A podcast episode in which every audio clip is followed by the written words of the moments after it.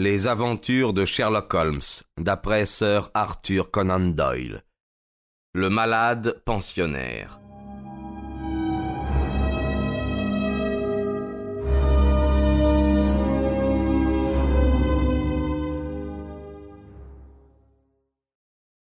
Je vous dois mille excuses pour mon brusque départ d'hier, docteur, dit mon client.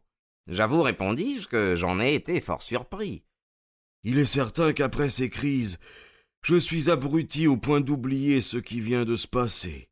Donc, en ouvrant les yeux, m'étant trouvé dans une pièce inconnue, j'ai cherché presque inconsciemment à gagner la rue en votre absence. Et moi, dit le fils, en voyant mon père passer devant le salon d'attente, j'ai cru naturellement que la consultation était terminée, et je n'ai su ce qui s'était passé qu'une fois rentré à la maison. Eh bien, dis-je en riant, ce n'est pas bien grave. Seulement vous m'avez terriblement intrigué. Si vous voulez bien, monsieur, rester dans le salon d'attente, je serai heureux de continuer la consultation si brusquement interrompue.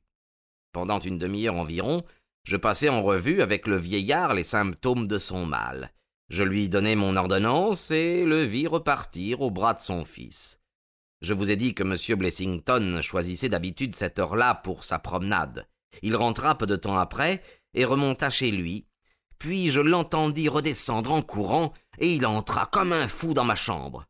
Qui est venu dans mon appartement? Personne, dis-je. C'est faux. Venez plutôt voir. Je n'attachai pas d'importance à sa grossièreté, voyant qu'il était hors de lui. Je le suivis donc et constatai plusieurs empreintes de pieds sur le tapis. Croyez-vous que ce soit mes pas? cria-t-il. Ils étaient évidemment beaucoup plus larges que les siens et paraissaient tout frais. Il pleuvait à torrent, et mes clients étaient les seules personnes que j'eusse reçues cet après-midi-là. On pouvait donc supposer que l'homme, qui était resté dans le salon d'attente, avait, dans un but inconnu, profitait du moment de ma consultation pour monter dans la chambre de mon pensionnaire. Rien n'avait été touché ni enlevé, mais les traces de pas étaient là pour attester qu'on avait pénétré dans la pièce. M. Blessington paraissait surexcité, outre mesure, et pourtant, à mon avis, il n'y avait pas vraiment de quoi. Il s'assit dans mon fauteuil, et je ne pus en tirer que des paroles incohérentes. Il me suggéra d'aller vous trouver, et je suivis son avis car certainement l'incident est singulier, bien que mon pensionnaire en exagère l'importance. Si vous vouliez que je vous emmène dans mon coupé, vous pourriez peut-être essayer de le calmer. Je doute toutefois que vous arriviez à éclaircir ce mystère.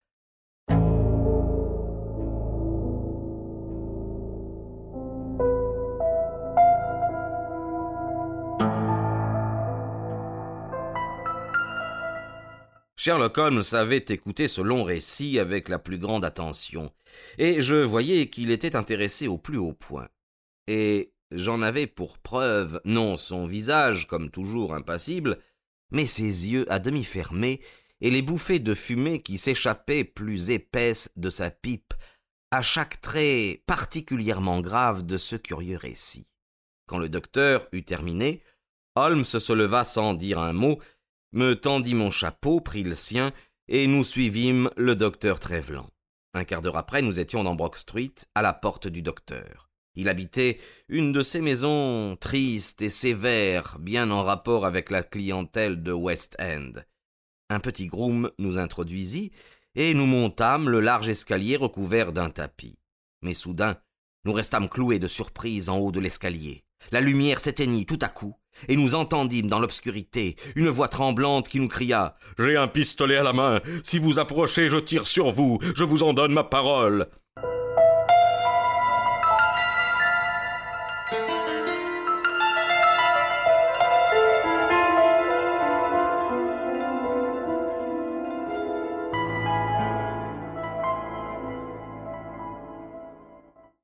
C'est par trop fort, monsieur Blessington, cria le docteur Trevelan.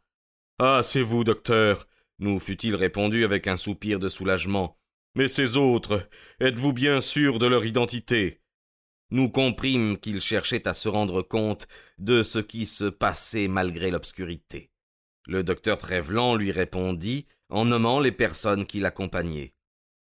Allons, allons, c'est bien, dit enfin la voix. Vous pouvez monter, et je suis désolé de vous avoir ennuyé de toutes ces précautions. Il ralluma, tout en parlant, le gaz de l'escalier à la lueur duquel nous vîmes un homme étrange, dont l'aspect, aussi bien que la voix, prouvait un déséquilibre nerveux. Il était très corpulent, et avait dû l'être plus encore en juger par la peau de son visage qui, toute ridée, formait des plis aussi accusés que les babines d'un limier. Il avait l'air maladif, et ses cheveux grisonnants se dressaient sur sa tête, tant son émotion était grande.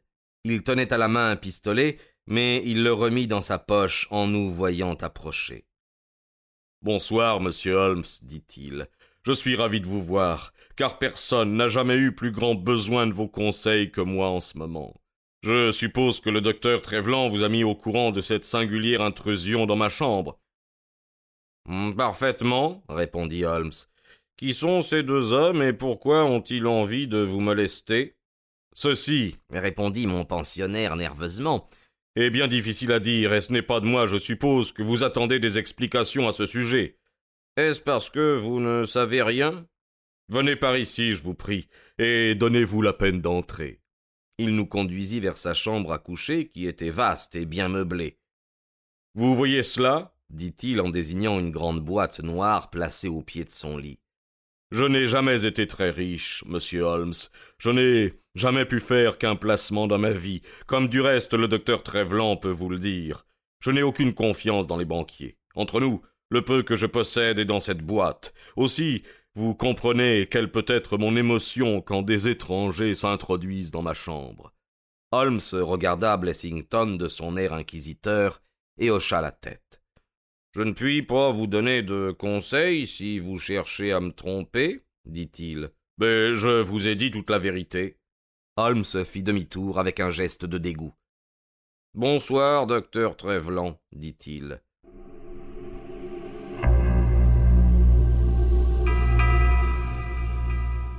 Et vous ne nous donnez pas de conseils dit Blessington d'une voix rauque. Tout ce que j'ai à vous recommander est de dire la vérité. Une minute après, nous étions dans la rue, nous dirigeant vers notre logis. Nous avions déjà traversé Oxford Street, et nous étions à moitié chemin de Harley Street que mon compagnon ne m'avait pas adressé la parole. Je regrette de vous avoir dérangé pour semblable stupidité, Watson, me dit-il enfin. C'est un cas intéressant, mais qu'il faut approfondir. J'avoue que je n'y comprends rien. En somme, il est parfaitement clair que les deux hommes, au moins, peut-être trois et plus, ont une raison particulière pour arriver jusqu'à Blessington. Je reste persuadé que dans les deux cas, le jeune homme a pénétré dans la chambre de Blessington pendant que son complice, par un truc habile, occupait l'attention du docteur. Mais et la catalepsie? Oh, une pure fumisterie, Watson. Mais je me garderai bien de le dire à notre spécialiste. C'est une maladie très facile à imiter. J'en ai fait l'expérience moi-même plus d'une fois. Eh bien, par un pur effet du hasard, Blessington était sorti ces deux fois. Si les malfaiteurs ont choisi une heure aussi indue, c'était évidemment parce qu'ils avaient la certitude de ne trouver aucun autre client dans le salon d'attente. Mais il se trouva que cette heure coïncidait avec la promenade habituelle de Blessington, preuve absolue qu'ils ne connaissaient pas ses habitudes. Si le vol avait été leur mobile, ils auraient cherché à s'approprier le magot.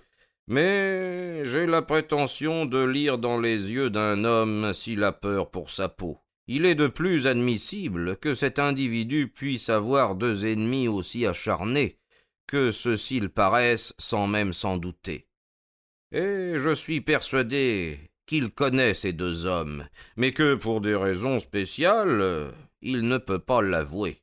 Il est très possible que demain il se montre d'une humeur plus communicative. Il y a bien, insinuai-je, une autre alternative un peu grotesque peut-être, mais qui pourtant s'explique. Toute cette histoire du russe cataleptique et de son fils n'est-elle pas une pure invention du docteur Trevelan, qui, pour des motifs personnels, serait entré dans la chambre de Blessington? À la lueur du gaz, j'entrevis un sourire narquois sur le visage de Holmes. Mon cher, reprit-il, J'avais bien admis tout d'abord cette solution. Mais j'ai dû me rallier au récit du docteur. Le jeune homme a laissé des empreintes si marquées sur le tapis de l'escalier que je n'ai plus eu besoin de relever celles qui se trouvaient dans la chambre. Quand je vous aurais dit que ces souliers avaient des bouts carrés au lieu d'être pointus comme ceux de Blessington, et qu'ils avaient un pouce un tiers de plus que ceux du docteur, vous admettrez comme moi qu'il n'y a plus de doute sur l'individualité. Il nous faut aller nous reposer maintenant, car je suis bien persuadé qu'il y aura du nouveau demain matin à.